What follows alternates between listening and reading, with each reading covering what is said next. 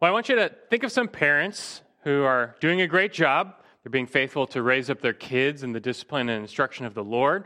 They're teaching their children diligently about the Lord, correcting them when they disobey. And their kids are doing well. They're showing some fruit.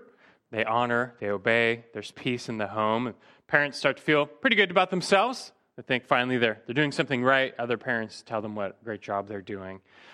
But because of this, over time, these parents start to ease off the gas a little bit. When it comes to their parenting tasks, they start to coast and rely on their momentum from before. They spend a little less time instructing their kids and a little less, little less. They cut some corners, skip some nights. They start to slack on their discipline, let some things slide. They just give some verbal warnings. Their kids start pushing back on things. They start acting out more, fighting together more. And parents eventually realize after a while things have changed, and their kids have taken two steps back in honor and obedience peace in the home has d- diminished. And so these parents wonder, you know, what happened? What changed? And the answer is the parents changed. They became lax. They eased up on their parenting task, and their kids only naturally responded. This type of thing happens all the time, often in cycles. And maybe you too have noticed some of these cycles of uh, maybe general obedience and peace among your kids versus a general disobedience and rebellion. But perhaps you too might consider if this perhaps reflects more of a cycle in your own parenting diligence. I think we've all gone through varying phases of, of diligence in our parenting efforts. But that will have a direct impact on our kids as they quite often are mirrors of us. And granted, we know that even if you're a perfect parent, that will not guarantee perfect children. That there's an ultimate sin problem we cannot solve, but some correlation is quite clear. This is why God Himself directs us in Scripture to apply ourselves diligently, constantly, tirelessly to this task uh, to be found faithful. And that's a reminder that we definitely need to hear, especially given the subject of our lesson tonight in this biblical parenting crash course, and that is going to be discipline. The Bible has quite a lot to say about disciplining your children, and tonight we're going to spend all of our time studying what the Bible has to say about disciplining your children and uh, even its implementation. But, but for certain, know already that the effectiveness of something like discipline is far more a reflection of the parents than the children. Children will respond to appropriate biblical discipline. God's word says they will. Many parents, faithful parents, can attest to that fact. But oftentimes, the real question is will you, as parents, respond to what God says? Will you rise up to do what He says in parenting, to faithfully implement the standard He sets in Scripture? We do so all the time. And that's really what makes parenting so hard when you think about it. It's just a tireless task. You're on the clock all the time. You're kind of like a doctor on call 24 7. The type of parenting Scripture describes is not something that just, just takes place in formal classroom type environments. It's something you engage in constantly. You're just living life with your kids. All the unexpected moments uh, are included, and sometimes matter more. And so, if you as parents are not kind of always on your game, if you slack, if you coast, if you ease up, especially when it comes to something like discipline, you will start to see that the negative effects that will have on your children, on their behavior and their response. But if by God's grace and power you can apply yourself, you can be diligent, you can be consistent, then you can trust that God will bless your efforts and your children will respond. And so, already, as we get started, let's be reminded and renewed to resolve ourselves as parents. As we continue to study the tasks of biblical parenting this evening, we know we're not sufficient for these things. It all seems a bit much. But God's grace is what makes you sufficient. He does not direct you to do what you're not able to do. But by the power of His Spirit, you, you can rise to this task. As we learned this morning, let's walk by the Spirit, rely on His power as we apply ourselves to the tasks of biblical parenting. For our time tonight, though, we're to we want to focus in though on the second task of biblical parenting, and that would be discipline. We started last time with instruction, this time discipline. So, to get things off, if you like, you can turn back to Ephesians 6 4 one more time as we uh, just launch off of this passage. It just provides us with a succinct summary of the parenting tasks, among other things, but this has been a good launching point for a few of these studies. Tonight, the tasks of biblical parenting, discipline. Ephesians 6 4 reminds us, as we've seen it several times now, it says, Fathers, do not provoke your children to anger, but bring them up in the discipline and instruction of the Lord. And there, in that passage, are two main imperatives one negative, one positive. Negative, do not exasperate your children. Positive, bring them up, raise them up, train them up. Now, you'll see, though, regarding that positive command, it has two aspects. We are to raise up our children two different ways, and we could split these up into two different tasks. What are they? Discipline and instruction. We are to train them in instruction, train them in discipline, raise them up in, in, instruction, raise them up in discipline. These two words complement one another for sure, but they also have a, a distinction as well.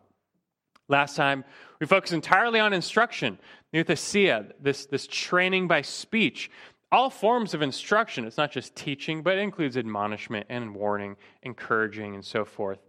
That you're giving them a good speaking to. But now I want to focus on that second term, paideia, which is often translated discipline. Raise them up in the, the discipline and instruction of the Lord. Discipline, paideia. This is the type of instruction that comes by a chastening, correction. It refers to training by action. This is a term that earlier referred to instruction. So some older translations might have uh, admonition or uh, warning, training. It's not divorced from instruction. And these ter- two terms here in Ephesians 6 4 do overlap to a degree. But over time, this word came to mean more so a, a chastening of your, of your children, because that's the main way you instruct a sinful, rebellious child with discipline. That, it's a form of instruction. But this term really evolved to, to refer just straightforwardly to correction, chastening, discipline of, of a child. And that's why, for example, in Hebrews 12, four times this term is used, and it's translated discipline, or older translations, chastening. And it refers to God the Father's discipline of his children, how he disciplines us, he corrects us. This notion of discipline it does not exclusively refer to corporal punishment like spanking. It's most definitely included, and it gets the lion's share of attention. We'll talk about it plenty later on. But it's worth mentioning that, that this notion of, of paideia, training with action, discipline, it, it, it can take many forms, and it does work in conjunction with instruction. These are complementary. The manner in which you correct your children will not always be with the spank, especially when they're young. It, it often will be, but as they get older, this idea, this, this training through discipline, and will take other forms. We'll see that later. But before we get into the practice of biblical discipline, we're going to talk about that and try and get as even as practical as we can.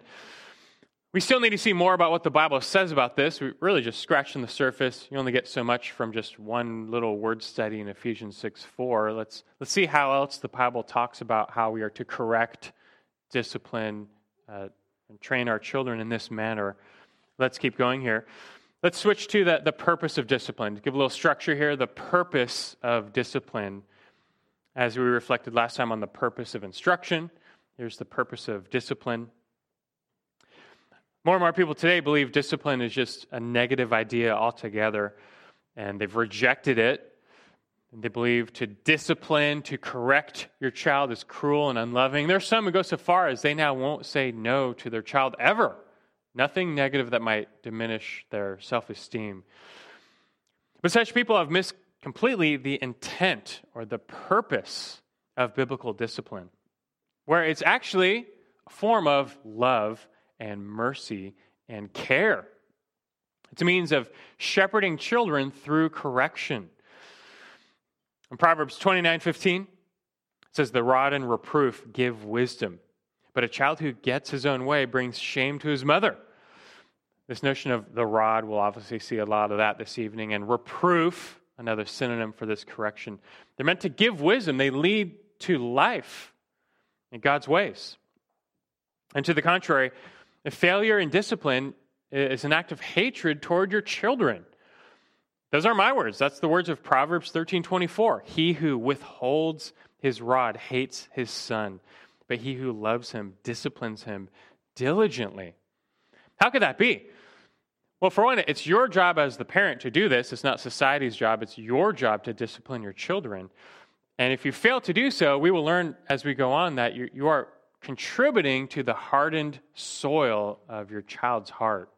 You're doing them a disservice. You're stumbling them in their sin by not helping them deal with their sin.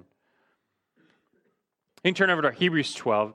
I mentioned how this uses discipline in, in conjunction with God's discipline of us.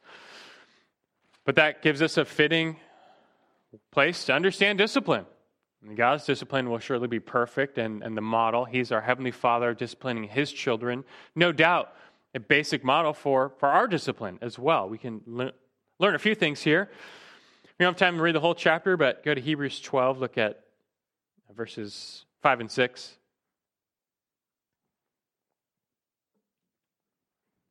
I guess verse 4, he says, You've not re- yet resisted to the point of shedding blood in your striving against sin. He, he's talking to them about their, their pursuit of holiness, striving against sin. God will help them with that. When, they, when they're not so diligent, he'll discipline them to help them in their pursuit of striving against sin. Verse 5, he says, And have you forgotten the exhortation which is addressed to you as sons? My son, do not regard lightly the discipline of the Lord, nor faint when you are reproved by him.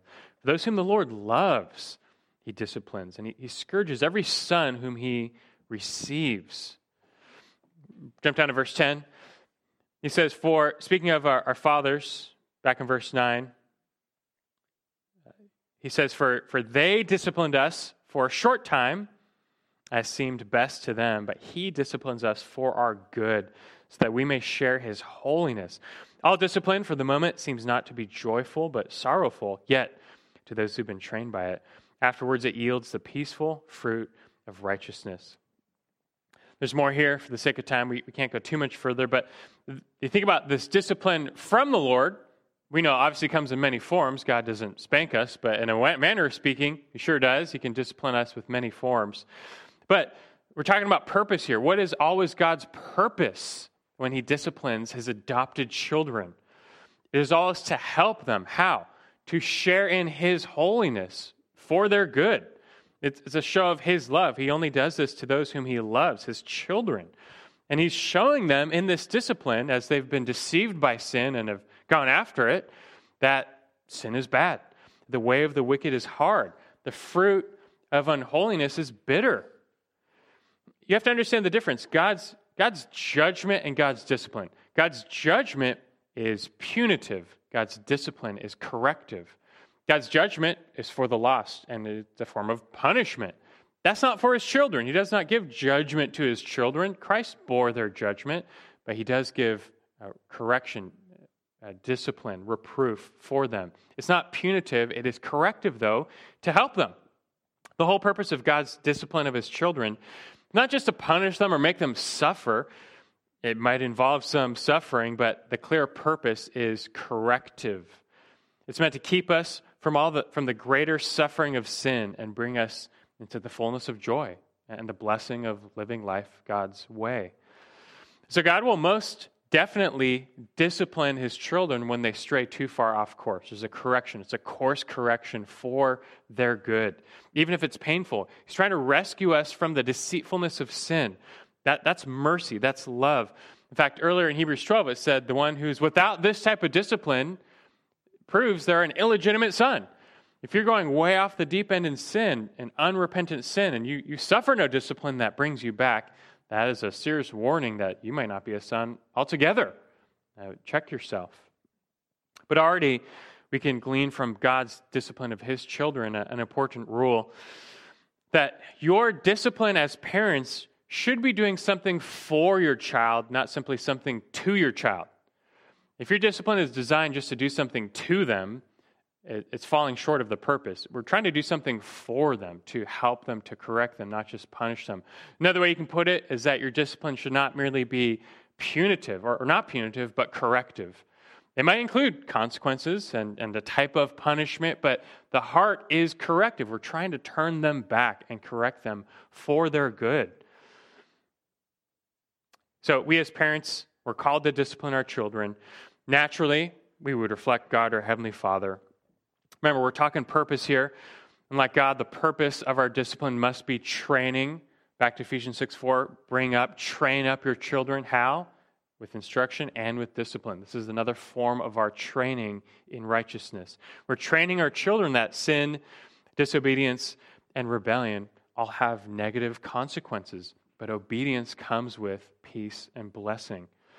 We're showing them that the way of the wicked is hard, that rebellion against God's ways leads to judgment, but obeying God leads to joy and blessing. Now, I should also include here we're still talking about the purpose of discipline. There is an additional purpose, you might say, an advanced purpose to our discipline. Namely, that it gives us as parents oftentimes a prime occasion to minister the gospel, to plant the seed of the gospel way deep in their hearts. I mean, what better occasion is there to tell them about the saving work of Jesus than when they're being confronted with their own sin and its consequences, where they can see their need for a Savior like Jesus? You, as parents, are God's agents. Something we established, I think it was lesson three. He's given you His authority for this task. Remember, to the, to the state, He gave the sword. To the church, He gave the keys. To parents, He's given the rod. Only to parents. That's your authority that He has given to you to be wielded according to His word for their good. so you're meant to use this rod, this discipline. Why? Not just to punish, but to correct to lead them to life. How you use the rod or don't use it will be teaching them something about God. When you, as parents, do not expect and require obedience, when you don't discipline for disobedience, what are you communicating about their sin? It's not that big of a deal. You don't take it that seriously. That means God must not take it that seriously because, after all, you as their parents are their primary window to God when they're young. But if you have kids and they just kind of get away with everything, you don't really enforce anything. There's no sting associated with their sin in their life. You tolerate their sin, which means they're going to start tolerating their sin. Instead of confronting their sin nature, you accept it. You're setting them up for, for a lot of trouble and for being carried away further by the deceitfulness and hardening effect of sin. But instead, though, as often as they disobey and rebel, you discipline them, you correct them. Very quickly, they're going to learn that sin stings. It's not good for them. The way of the wicked is hard. They, better find a different way, a better way. Now, look, eventually, though, if you hold a high standard of discipline and you, you're not tolerating really any disobedience or dishonor. Over time, they will get exasperated because they will realize they can't be perfect. They can't obey everything mom and dad require of them. They can't, they can't do it. Just a couple weeks ago, I think our son Noah literally just said, I don't think I can always be good. Yes, correct. That's true. Neither can mom or dad. We can't be good all the time either, but what better opportunity to tell them about the Savior, Jesus, who has come? He died and rose because none of us could be good enough. None of us could obey all of what God expects of us, not even close. And mom and dad fall short all the time, too. But this is why we need a Savior.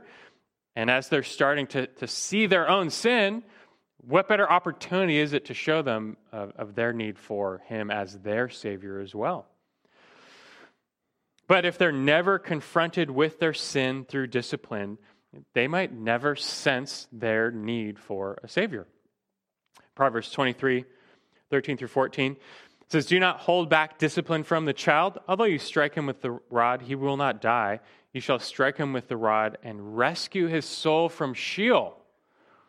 You see the redemptive effort. You'll administer a sting.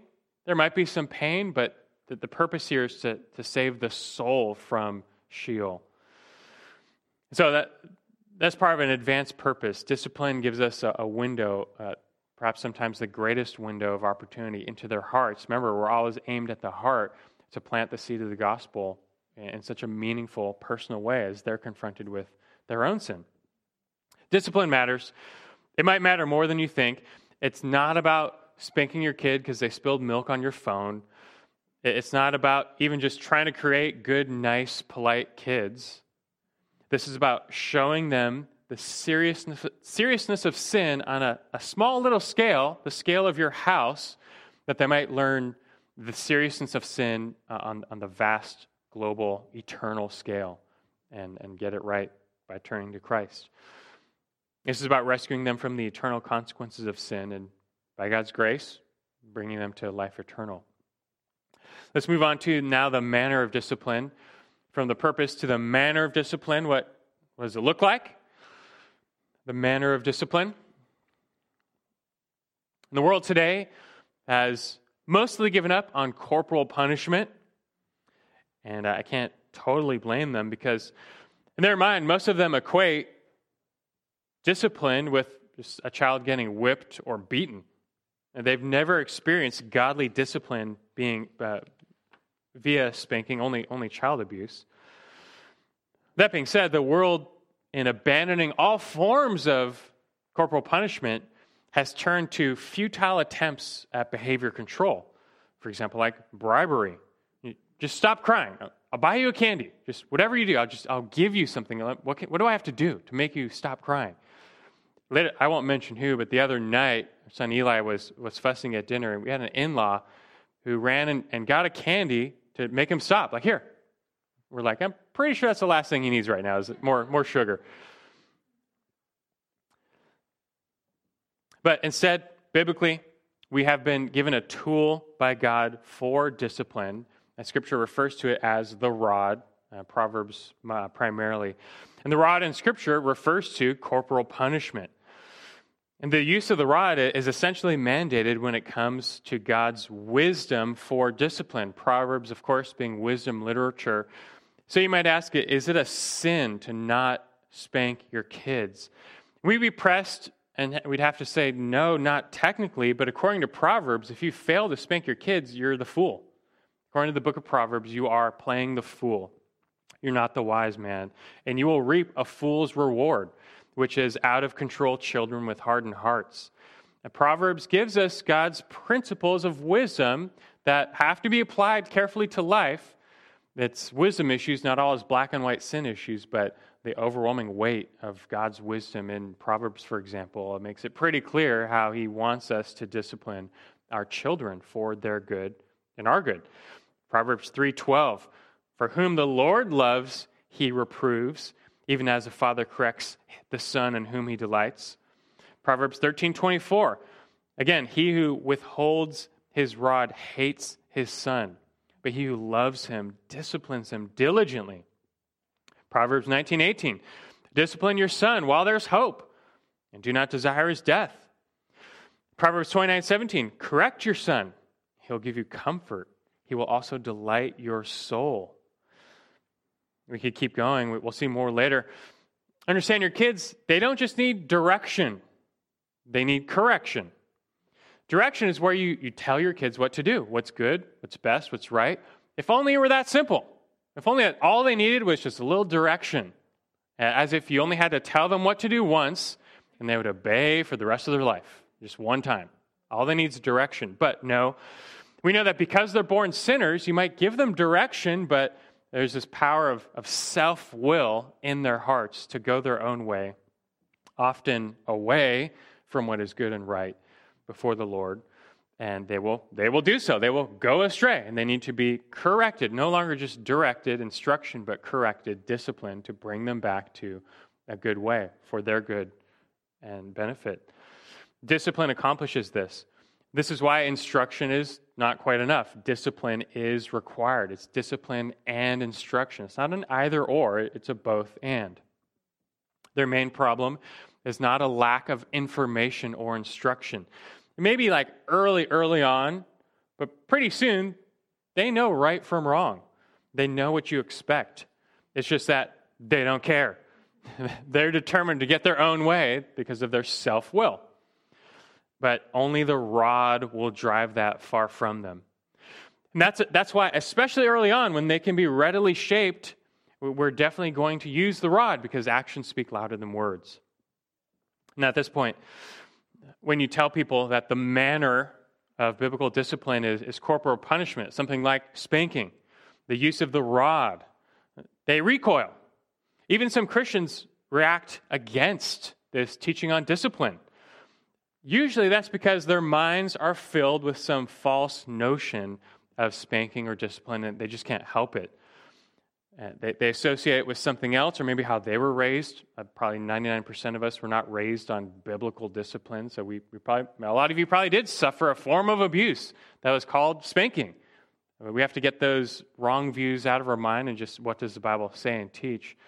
But some people start running through a list of excuses as to why they just don't need to heed God's instruction and wisdom for them as to how to discipline their children.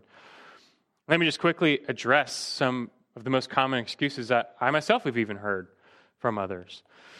Why they, they, just, they just say that I can't do this. This can't be for me. For one, you might say, I love my children too much. I just love them too much. I completely understand the sentiment there, but when you think about that biblically, you're only left with one conclusion that you love yourself too much. You're not thinking biblically. You're, you're failing to see what's most loving for them. Again, this is why Proverbs 13 24 says, If you spare the rod, you hate your son. It's not love, it's hatred that withholds the rod. Love is why we do it. We love them too much to just hand them over to the sin without any consequences because we know that will be far worse than discipline. We have to do, you know, God has told us to do something to stem the tide of sin in their hearts and to reach their hearts. We're doing this because of love. Second, some might say, uh, I think it'll make my kids worse. Again, I understand the sentiment, but I would say not if you do it right. If you find your child is going, growing worse, that's not a function of the rod by itself. Rather, that's a function of parents exasperating their children. And probably next week in our next lesson, we're going to cover the main prohibition to parents. Remember, there's three tasks, three instructions to raise them up in the discipline and instruction of the Lord. Those are the two positive tasks. But the negative, fathers, do not exasperate your children, do not provoke them to anger. If you always, for example, spank in anger, or spank for selfish reasons, or spank for inconsistent reasons, then yeah, your, your discipline probably will amplify their rebellion and hardness. They're going to resent your efforts. But that, again, that's more on you than them. When it's done right, like Proverbs 29 17 says, discipline brings peace and delight to their soul. A third excuse, some might say, but it will hurt them. It'll hurt them. Well, yeah, that's kind of the point. Like, it will sting them. But uh, we have to say, biblical discipline, when done right, will not actually hurt or injure your child. You should never do anything to injure your child. The point is simply to associate a sting with sin, not to injure them.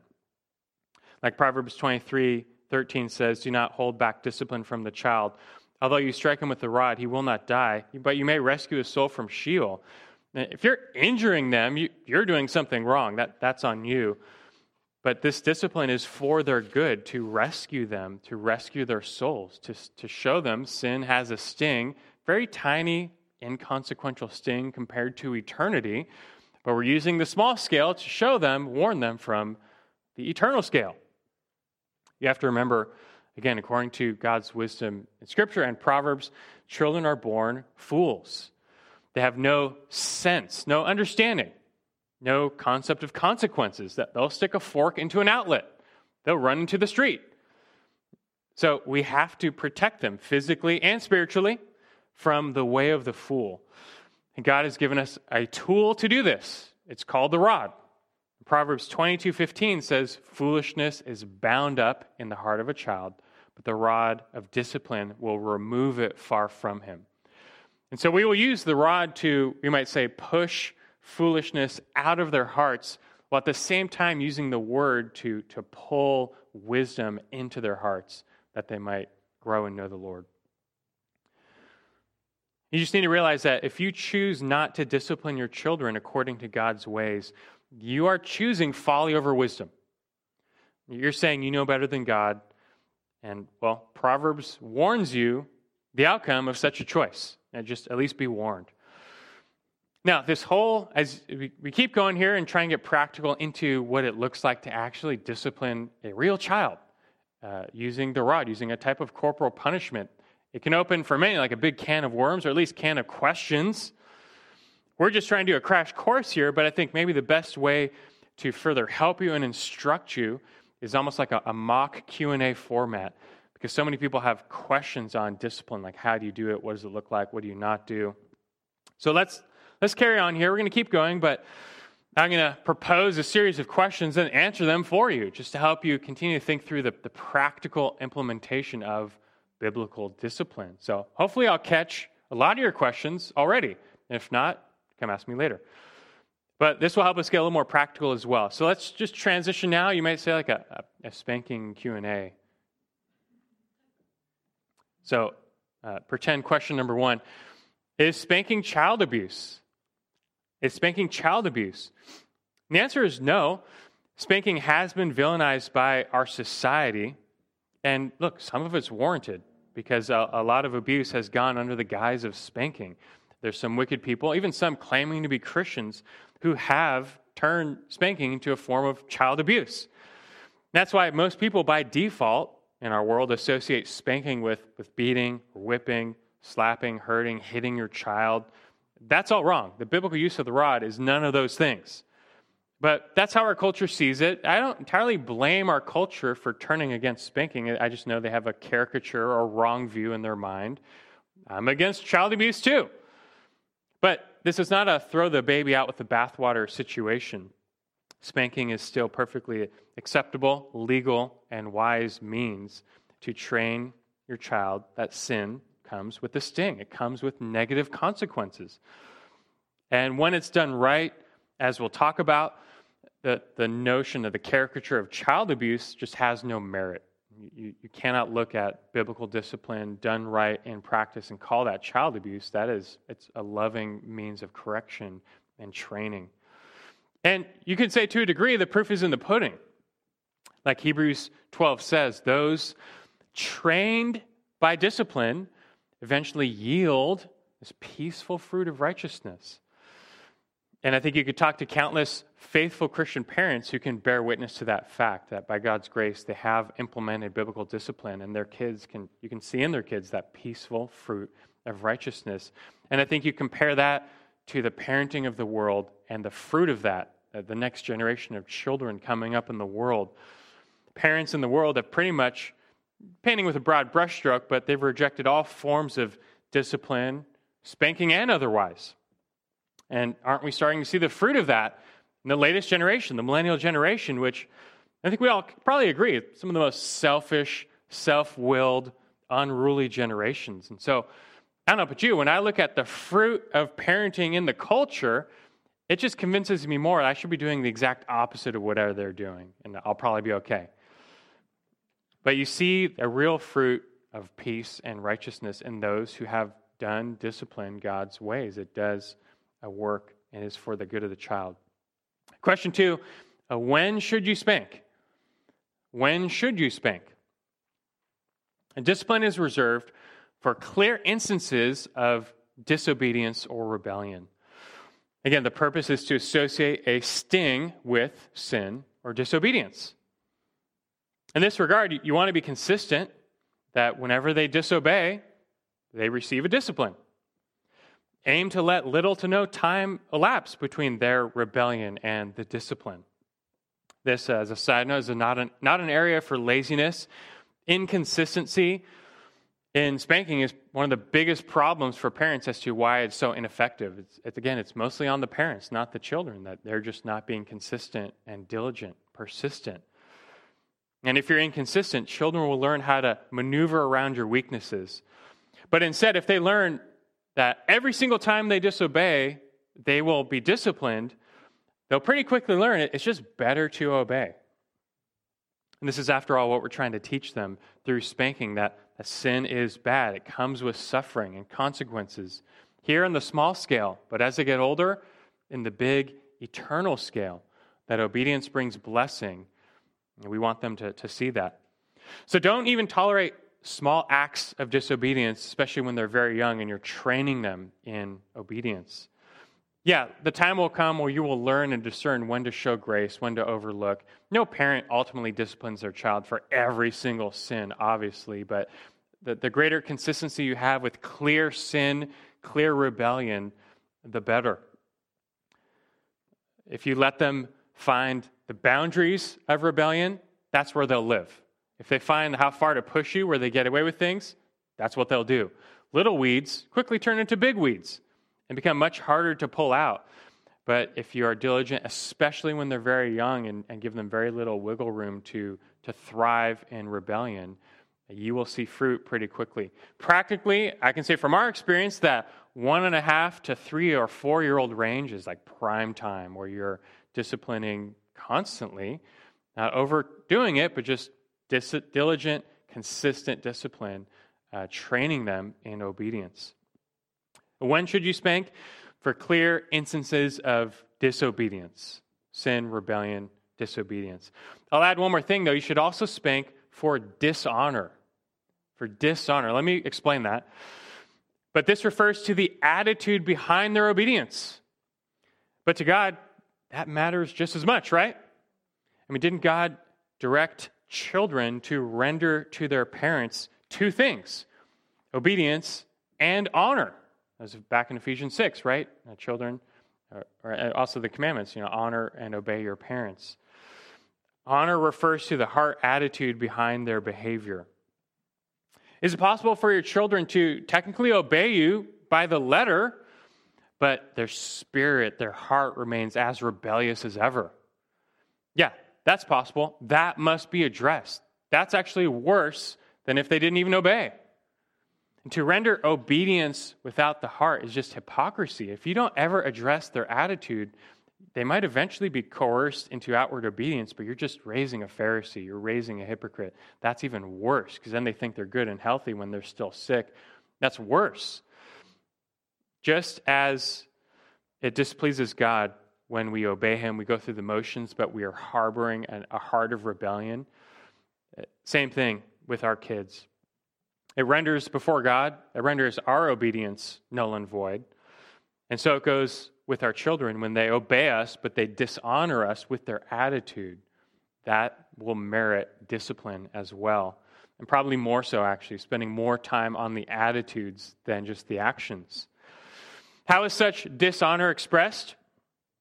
Usually through their attitude bitterness, anger, grumbling, complaining against your directions.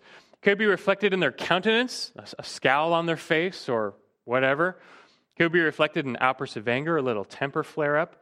It could be reflected in de- delayed obedience, just making excuses.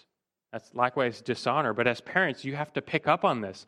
If you find that a sinful attitude is behind your child's disobedience or even their obedience, you should be disciplining them for that just as much, if not more, than just plain old disobedience.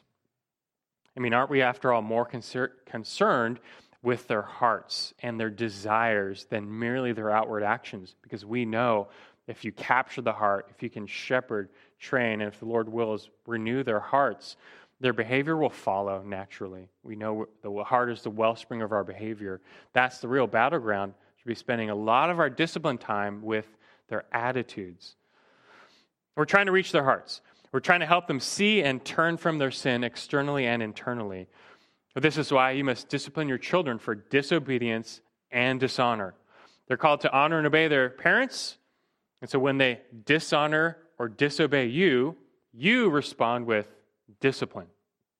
That is when to spank. As parents, this is the type of standard you can set for yourself, for your children. At, you might say a little rule of thumb as what God expects of us, what we should expect of our kids. You can phrase it a couple ways. We've learned a few. What do we expect of our kids? That they honor and obey us first time, every time with a happy heart. First time, every time with a happy heart.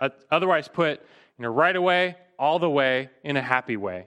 Many clever ways to say this, but you're just communicating what you're expecting of them. That when you uh, tell them what they need to do in a clear, understandable way, you are expecting them to obey you right away, all the way, and in a happy way, with a happy heart. And if they don't, if they fall short in any of those categories, you will discipline them to shepherd them. This means we don't accept disobedience, delayed obedience, partial obedience, or dishonorable obedience. These, these transgressions will be met with discipline just to correct and to train them. And yeah, there will be plenty of times we overlook small offenses. There will be plenty of times we learn to show grace. They merit discipline. We might show grace as a part of a bigger shepherding moment. But overall, especially when your kids are young, if you set that high bar, you will be uh, very effective at training them in obedience and at least yielding peace in their hearts. Nothing tills the soil of their heart, producing this peaceful field ready for the seed of the gospel like that obedience. I mean, I, I just ask, aren't you tired of like counting to three? Aren't you tired of, of having to tell your kids to do the same thing 20 times? Aren't you tired of having to just manipulate them to do what you want them to do? And even then, they have a terrible attitude. Beyond that, just being exhausting, that's dishonoring to God. It's bad for your witness. And it's also just hardening the hearts of your kids. That, that, that unchecked sin that's not being met and stemmed with discipline is just further hardening their hearts against the things of the Lord and you. And so it's time for you to meet disobedience and dishonor with discipline. Question three When should you not spank? When should you not spank? Just to you know, go in the other direction, obviously. Uh, for one, if you're uncertain if they have actually disobeyed or dishonored, then don't spank them. If you're not sure, give them the benefit of the doubt. Tie goes to the runner. Just don't do it. If you're not sure that a real uh, sin issue has taken place, obviously don't spank. Also, we point out we don't spank for childishness. That kids are kids. They, they do foolish things just because they don't know better, they lack sense, especially at first. And so we will meet childishness with instruction, but not discipline. So, for example, every parent has had a child color on the walls at some point. It's just a rite of passage. You almost have to laugh at it when it happens. I mean, here's this big blank wall. Why wouldn't you color it? What, what would lead you to not color it? I have to say that one of my biggest fears is a toddler running around with an uncapped sharpie. It's like a, a like a like they're hand, holding a hand grenade to me. It's like, what are they going to do? It's very dangerous. But we don't discipline for this. We instruct them. We help them. There's a caveat here. Uh, if the child is old enough to understand, and you've given them repeated instruction where they know better, but then they're still coloring on the walls, well, now it's now it's disobedience. Now it's rebellion. You've told them, okay, it's happened a few times. They clearly understand not to color on the walls. Uh, now it's disobedience. It's rebellion. That's something you would discipline for. You have to be careful. You have to be discerning. We'll add one more thing here for, for toddlers. You also should not spank if too much time has elapsed between uh, the transgression and the discipline because they just don't have the memory to connect the discipline to their sin. And so it's, it's, futile. It's not accomplishing the purpose, remember, which is corrective. Has no more purpose. We're not just trying to punish them, so then don't spank. If they had a, a huge selfish outburst at the market and you want to discipline them two hours later, uh, they're not really going to understand why they're being disciplined.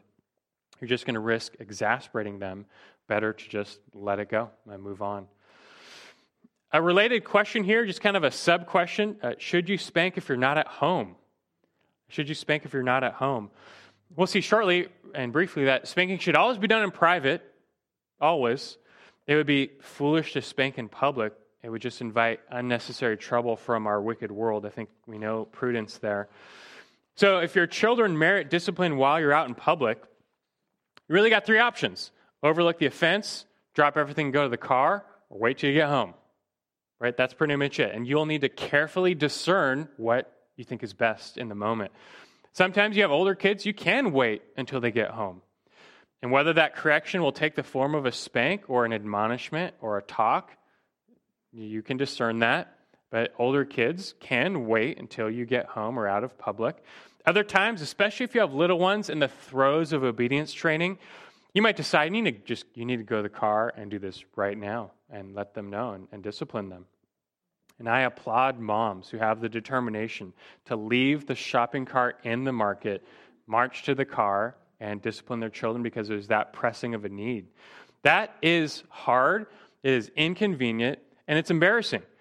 But those moms are proving they're playing the long game, not the short game. They're willing for a little short term suffering for long term peace. And I praise God for them. You don't want to be dealing with this when your kids are eight. Take care of it when they're young. And praise God for those moms. At the same time, though, it, sometimes it's okay just to overlook their offense when you're out in public. Right? One helpful way of thinking about when you're out in public that I, I, that's helpful for me is that when you're out in the world, it's a time of testing. Not that it's really either or, but we do the bulk of our training at home. When we go out into the real world, it's, it's kind of now a time of testing. Let's see where they're at. Let's see how they respond. Let's see how quickly they obey when they're surrounded by distractions. Not to say we don't also test in the or train in the real world. You get what I'm saying. But if you can kind of conceive of you're out in public and just kind of lower your, your, your anxiety level and just let's just see where they're at. And it'll, it'll expose to you where they're at how obedient are they? How, how are they? How selfish are they? And you can uh, double your efforts there when it comes to training. But there are times where you can overlook offenses when you're out in public. I'll leave that to your discernment. I guess uh, I'll give one more sub question here. This is still under question three when not to spank, but a related question I get a lot uh, when are kids too young or too old to spank? When are kids too young or too old to spank? I would say if they're old enough to willfully disobey, they're old enough to be disciplined. To willfully disobey, that means they can understand an instruction and then choose to disobey that instruction. They're old enough to be disciplined. Now, at first, it's not going to look like an actual spank. You can start off with a toddler with a, flick on the back of the hand as sufficient to associate a sting with their sin, with their disobedience. It's a perfect way to, to not, obviously not harm them, but to show them already their little acts of disobedience come with a sting. They need to listen to mommy and daddy.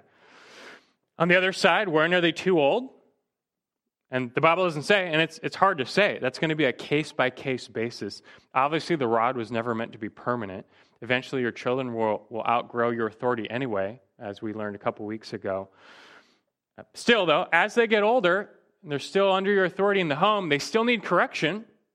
The command didn't change to raise them up in the discipline and instruction of the Lord. They still need that training by discipline, but it can take other forms as they get older. You'll have to discern when spanking is no longer an effectual form of that correction.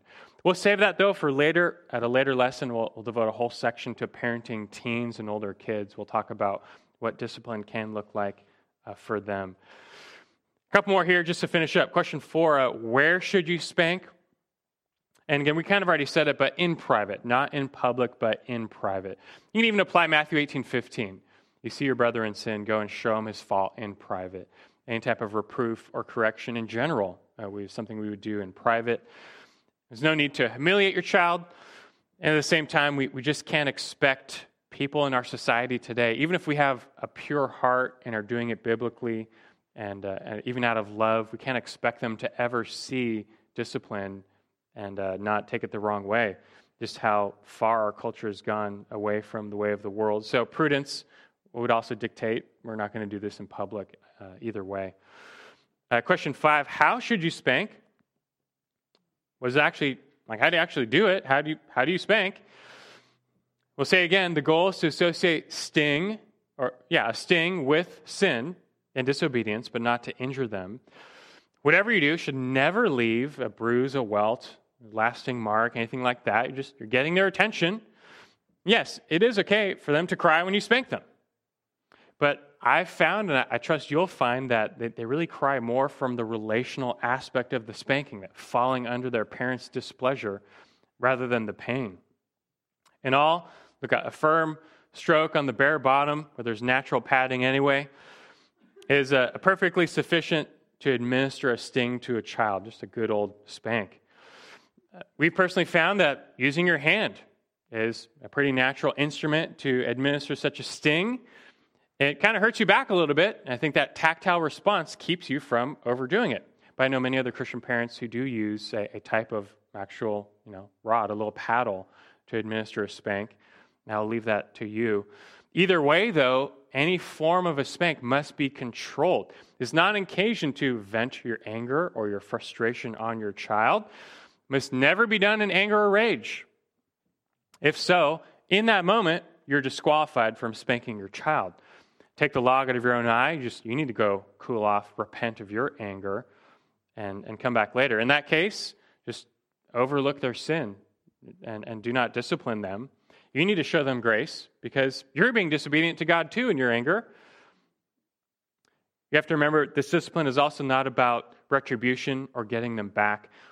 Remember the Spirit. This is correction. This isn't a show of love. You should be, your whole countenance should reflect that, that you are calm and in control. You're speaking softly and kindly to them, but also firmly about their sin. Your tone of voice should be controlled. Your anger should be controlled. Your spanking should be controlled. If you want a, little almost you know basic play by play, and a lot of young parents ask for that, like just like what do you actually do? Like a play by play. How do you administer a spank? Well, I'll give you a quick one. If they have dishonored or disobeyed in a clear manner, you'd first take them alone to a private place, not in front of others, not to humiliate. You would then show him his fault you make plain his sin, his disobedience, convict him of their, his sinful deeds and, or attitudes. You would want to help him confess his sin, really to get him to acknowledge his wrongdoing, to help spend a little time, have a little conversation. Do you know what you did? Do you understand why that was wrong? Draw out from them an acknowledgement of the wrongdoing. They still have a pretty clean conscience early on. Appeal to their conscience. They will, they understand they've done wrong and thus they're already somehow extremely hardened, but seek to appeal to their conscience. At times, you would then remind them of the purpose of spanking, like, you know why I'm doing this. This is God's prescription for me to help you, to show you that sin and disobedience is not good. It, it leads to greater suffering, but obedience brings blessing. Then tell them how many spanks you're going to give them to show them you're in control, that this is not uh, an outburst of rage. Give a quick check on your own attitudes to make sure you're in control all around. Administer the spanks. Thereafter, you console them, you, you hug it out, and you reassure them of their love, but you will have another conversation. There's a conversation before, there's a conversation after. There's, there's never a spank without communication. And that's just, that's, that's punitive, not corrective. There's going to be a conversation after. Again, telling them again, do you know why you got a spank? Seeing if they can repeat it. Uh, thereafter, you might lead them to ask forgiveness from any offended parties if their transgression involved harming someone else or you. You'll lead them to seek forgiveness from the person they've done wrong. And then finally, you, you can remind them of the gospel and really taking advantage of special opportunities that arise to connect their sin for the need for a Savior. That, that doesn't happen always, but you will look for and, and discern those key moments where, well, this is, this is like T ball as a perfect opportunity to share the gospel with them. That should happen often, but not always. One last question here before our time is up. Uh, what makes spanking ineffective? What makes spanking ineffective? Lot, I've heard a lot of parents say, but it just doesn't work. So why should I do it? Well, it does work. If it's not working, most times I think the parent is doing something wrong. Four things can go wrong. And first, a lack of consistency. And I think this is the biggest deal, top of the list. Your kids will learn to manipulate you. They'll find your weak spots, like when you're on the phone or when you're tired. And if you only ever discipline them few and far between, it just won't get through to them. You're not training them. You really have to, to rise up to the task, especially when they're very young, to just discipline consistently. You might have little one, and it might be 20 times a day. But I'm telling you, invest heavily in discipline in the short term, and you will reap that peaceful fruit of righteousness, even in the middle term, before the long term. It, it does work, and it can work quickly. But if you are consistent, uh, they will respond. But if you're not, you're shooting yourself in the foot, and it's, it's, it can be actually worse. Uh, secondly, a lack of persistence. And this really has a long term in mind where you, you persist in it for the long haul. Discipline is long term training. You know, I'm not talking a, decade here, but don't give up on disciplining your children if they're not perfect after a week of spanking. And I've had some parents who resolve, okay, we need to start this. We need to really engage in biblical discipline. They try it for a week and their kids don't change. It's like, well, okay, got a lot more work to do. You know, try, in all honesty, about three years. I tell parents about expect three solid years, that kind of one to four range in our experience with our three kids. That one to four is that prime time. Expect to be consistent and persistent throughout that whole time, maybe beyond, maybe less, but just expect early years. We'll talk about what to do if you're already beyond that. Your kids are already older. What do you do then? We'll come back to that in future lessons, but be persistent. A third, a lack of effectiveness, meaning, you know, it, it does have to sting. If they're laughing at you after you, you administer a spank, it's not really working. You know, and, and especially with uh, a lot of moms, if you're spanking over clothes and over a diaper, like extra padding, like it's probably not going to work. Now, one thing I'll mention if, if your kid is old enough to bathe himself, you don't want to introduce shame into spanking, so you can leave their, their pants on, so to speak, but you need to associate somehow a sting with their sin. And you, you'll have to use enough force and, and, and be careful, but, but uh, forceful to administer a sting without injuring them. It's not hard to do, you just need to, to do that. It has to be effective. And then lastly, you might say a lack of righteousness. If your spanking is always in anger or rage, your child will be exasperated and they will shut off their heart to, to loving, corrective, and the redemptive nature of biblical discipline. And if you get to that point, yes, then your efforts to, to spank them might actually be counterproductive and harden their hearts. They will become embittered and it will work against you. They need to be convinced of your love for them always. And if you're spanking in rage, that they're not convinced of that. They think you're you hate them. You have to, this always has to be done in love, believe it or not. It seems counterintuitive to the world because it seems like such a mean, hateful thing, but it's not. This is how God loves us, his children, how we love our children. This is how actually we soften their hearts. Discipline is how we soften their hearts. And that's a good place to end. As a final thought, just want you to think of the power of proper discipline in softening and preparing the hearts of your children. The power of proper discipline in softening and preparing the hearts of your children. We can't save our kids, but we can soften and prepare their hearts. Something we alluded to a few weeks ago. Again, don't underestimate the hardening power of sin. Our children come to us fresh, but they have depraved hearts. They're not as bad as they could be, but they are inclined to evil and self will and left totally unchecked, that heart of selfishness and rebellion will grow and grow. That's why God calls parents to, to step in, to do something about this, stem that tide before it gets really bad. You picture a bare field, but it's been neglected. So, so cycles of rain and sun have just baked and hardened that soil, compacted and hardened that soil. Meanwhile, there's little weeds they eventually turn into big weeds. You can't even pull them out if you try. They're huge weeds. There's boulders in the field.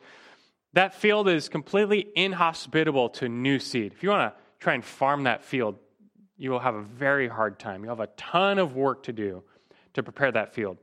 That's like the heart of a child whose parents did not discipline. You're not helping them deal with their sin. And you can instruct them all you want, you can share the gospel all you want, but perhaps that's why it's not getting through. They're already hardened and unreceptive to your words because sin and selfishness rule their hearts. And they're, they're not even thinking straight because of that. Instead, though, picture a field that has been constantly tended to. You're, you're always fighting the soil, you're, you're tilling the soil over and over, constantly turning it over, just keeping it freshly tilled. At the same time, you're constantly weeding. You wish they would go away. They keep coming back, but you're, you're constantly weeding. You're keeping them down. You're pulling them from the roots that you really try and get all of them. You're clearing away boulders. You're doing all you can. That field is just, just waiting for seed. Just throw a few seeds there, add some water, and it'll probably work. And that's like the heart of a child whose parents are actively disciplining. They're helping them deal with their sin biblically. That by itself does not save them, we know, but it does prepare their hearts to receive the word implanted. And, and that's our job. And so I tell you, persistent and consistent biblical discipline, it, it does work, so to speak, in doing what God says it does. It does yield a peaceful fruit of righteousness, peace in their hearts, a settled disposition.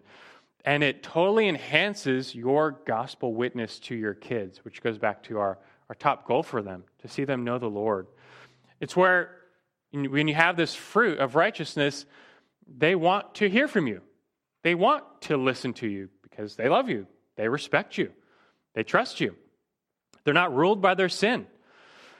It's not in our power to save our children, but, but this here, discipline, instruction, is the good work God has given us to do. And so I hope tonight you've been instructed and even encouraged to just excel still more. You have to continue to give yourself over to this task of discipline. It changes shape over the years. We'll talk more about what it looks like with older kids, but we have to be disciplined or diligent ourselves in discipline and instruction and rescuing them from their sin and preparing their hearts to receive Christ the best we can. That's the good work the Lord has given us to do. So let us continue to excel still more. Let's finish in a word of prayer. Our Lord God, we, we ask indeed for your grace and your power working in us through your Spirit to, to do what we've learned tonight. For all of us here who are parents or one day might be parents, to to apply ourselves to this task, this task of discipline. It is a difficult thing. It is a, a, an exhausting thing, but we know this is love. We, we know that, Lord, because this is what you do to us. You are a perfect Heavenly Father. You only do that which is good for us and to, to bring us into holier living and closer to you. That's our goal for our kids because we love them so much. We don't want to see them just handed over to sin and depravity. And although we can't save them, you can, or you, rather, you have called us to, to do all that we can to, to slow the spread of sin in their hearts, to prepare them to receive the gospel, to just teach them to respond to authority and obedience. And this is uh, the way. This is your way, and it does indeed lead to a peaceful fruit of righteousness. So just be with us, empower us, encourage all the parents here that they can do this. By your grace, they can do this, that you've given them what they need to uh, to, to grow and to excel in their parenting. So inspire them, bless their children with that fruit of obedience and, uh, and gospel salvation. In Christ's name we pray. Amen.